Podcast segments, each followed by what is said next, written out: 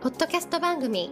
ドクター濱口大輔のターミナルコーチングでは医師としてもコーチとしても実績を出している濱口大輔が終末期医療で1000人の死に立ち会い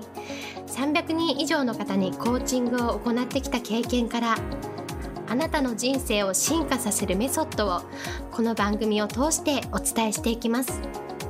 それでは今回の番組をお楽しみください。今日もドクター濱口大輔のターミナルコーチングの音声をお聞きいただきありがとうございます。それではナビゲーターの園さん、今日の質問をお願いします。はい、今日はと先が見えなくて不安を最近すごく感じてしまいます。何かそういう時に新しい考え方とか、その不安がなくなるような何かを教えてもらえればなと思って質問しました。よろしくお願いしますという質問が来ています。よろしくお願いします。よろしくお願いします。まあ、不安でね、多くの人が今、こ動けなくなってると思うんですよ。うん、うん、うん。で、まあ、しかも動けないだけじゃなくって、最近結構やっぱ多いのは、その、ええなんていうのえ SNS とかで、はあやたらと、例えばその政府が悪いとか、えー、どな何々の対応が悪いとかっていう、こう結構ネガティブな発信をしたりとか、うん、うん。まあ、あとはその出どころが全然わかんない情報を結構シェアしたりする人とかも、うん、なんうん。かややたらシェアしてる人とか多いじゃないですか。いますね。で、まあ確かにね不安だからそういう行動するっていうのは、うん、うん。まあ、若干仕方がない部分というか、まあ、結構人の不安の時の反応として、その思考停止に陥ったりも行動停止してしまったりとか、あと逆にそういうこう、んネガティブなええ行動が強化されたりするってことって結構あるんですよ。でそれは別にあのまあ不安の反応だからある種仕方がない部分なんですね。ええ。ただでも同じ何かをする時間があるんだったら、うん。もっとこう生産的な行動に力を入れた方がいいなと思うんですよね。ええ。で、なんでかっていうと、今ほとんどの人が不安だし、まあ、例えば外出規制とか、あ外出自自粛とかがあって、ええ家にいて、まあ、ね、ネットで動画見たりとか、うん、うん、うん。ゲームしたりとかしてるわけじゃないですか。そうですね。まあ、それだからその、ほとんどの人はそうしてるから、別にそれが絶対悪いかっていうとそうでもないんですけど、うん、うん。でもちょっと考えてほしいのは、じゃあ、あの、まあ、いつになるかわかんないけど、今の事態が収束したときに、うん、うん。ほとんどの人は、まあ、動画見てゲームしてなんですけど、うん、うん。まあ、1割いるかいないかぐらいの人たちは、うん、うん。まあ、どうなるかわからない中でも、うん。そそれが去った後にこうすぐ動き出せるように下準備し実はしてるんですよ。ええええその時にね、あの、みんなが、たまあ、例えば自分のま周りがみんな動画見たりとか、ゲームしたりとか、たただ何もせずぼーっとしてるからといってそうしているか、ええ自分の見えないところでは誰かが着実にそのその先を見据えて動いてるかっうん、うん。ていうのは、まあ、知ってるか知らないかでね、全然変わるんですよ。みんなが何もしてないから安心って思ってると結構危険なんですね。うん、確かにそうですね。はい。だ例えばですけど、今その時間があって、まあ、ずっと漫画よ、まあ、漫画がダメってわけじゃないんですよ。うん、うん。ただ別に漫読みたい漫画があれば読んだらいいと思うんですけど、ええ昔読んだ漫画とか、家の本棚ひっくり返してよ読んだことのある漫画読むぐらいだったら、うん。例えば、本棚で眠ってるビジネス書を読んで、ええ今後のね、あの、ビジネスに活かすヒントがないかとかっていうのを見たりするのもいいし、ええ。まあ、あと最近で言うと、そのテレワークとかうん。が、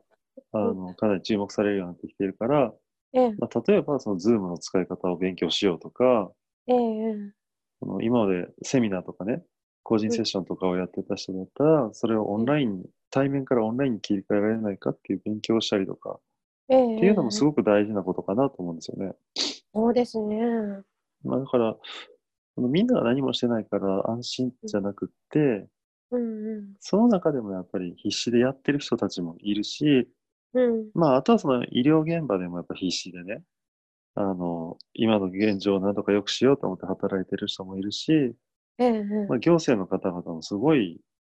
まあ、言うたら誰も経験したことない事態を乗り越えようってすごい頑張ってるわけじゃないですか。そうですね。だから見えてないかもしれないけど、頑張ってる人はいっぱいいるんですよ。ええで、例えばですけど、あの、その医療従事者とか、うん。行政とかの関係の人でなければ、ええ確かに今のこの事態を直接解決することはできないかもしれないんですよね。そうですね。うん、でも、だからといって、その、なんていうのかな。無理にその変な出所のわからない医療情報とかを垂れ流したりとか、うん。こうなんかデマを拡散するぐらいだったら、まうんうん。あ正直もうそこには首を突っ込まずに、うん。自分ができることに集中すればいいと思うんですよ。そうですね。わからない範囲のことをごちゃごちゃするよりは自分に集中した方がいいってことですよね。そうなんです。例えばその飲食店やってらっしゃる方とかでも、まあ、知り合いでも結構いるんですけど、ええまあその今までその店舗の営業しかやってなかったけど、うんうん、うん。まあ、なんとかその生き残るために、ええそのテイクアウトを始めたりとか、そういうあの許可とかを取ろうと頑張ってたりする人もいれば、うん売り上げが上がんないって言って何もしなくなってる人もいるわけじゃないですか。なそうですね。あだとか、あと例えばじゃあ今を、今時間ができたから、ええその自分のうそのし仕事の技がね、錆びつかないように新しくこう修行し直したりとか、ああ。あとはまあ時間があるからこう、店舗経営されてる方だったら店を徹底的にきれいに掃除したりとか、普段なかなか営業しながらとできないことをやってたりとかっていう方も、ね。うん、いたりするので、うんうん、だからね、その、まあ確かに今このね、そのすごい大きな騒動になって、騒動というかまあ、もう本当にすごいことになってるわけなんですけど、うん、でもその自分の影響が及ばないことに対して、わーわー言っててもしょうがないので、うんうん。まあ、ある程度落ち着いた時とかね、その緊急事態宣言が、うん。まあ終了となった後ですぐにでも動き出せるようにできることは何かっていうのを考えるのが一番大事かなと思います。なるほどですね。じゃあなんかこう自分で何かをやろうとかそういうことにフォーカスを向けて動何かこう動けることちっちゃいことでもいいしその今までやると思ってたけどやってなかったことでもいいしっていうことを一つずつ行動に移していけば良いんじゃないかっていう感じですかね。そうです。まあ、だから普段あのややれやれないこととかその、なかなか思い切ってやらないといけないこと。だ例えばその店の掃除を徹底的にするとかもそうだと思うんですよ。ええ日々営業しながらだとなかなかできないし、うんあとはそのビジネスの勉強を徹底的にやろうと思っても、やっぱりその日々ね、忙しく働いてたらなかなかまとまって時間取れないと思うので、そうですね。そういうそう、普段ね、あの、本来はやるべきだけど、やれなかったことっていうのを、で絶対誰でも一つ二つは持ってると思うので、うんうんまあ、まずはね、そこから第一歩を踏み出して、で、さらになんかこう、興味が湧いたりすれば、次に進めばいいかなと思います。なるほど。ありがとうございます。では、今日はこれで終わります。ありがとうございました。ありがとうございました。本日の番組はいかがでしたか？番組ではドクター濱口大輔に聞いてみたいことを募集しています。ご質問は d a i s u k e h a m a g u c h i c o m 大輔濱口 .com の問い合わせから受け付けています。またこのオフィシャルウェブサイトでは無料メルマガやブログを配信中です。次回も楽しみにお待ちください。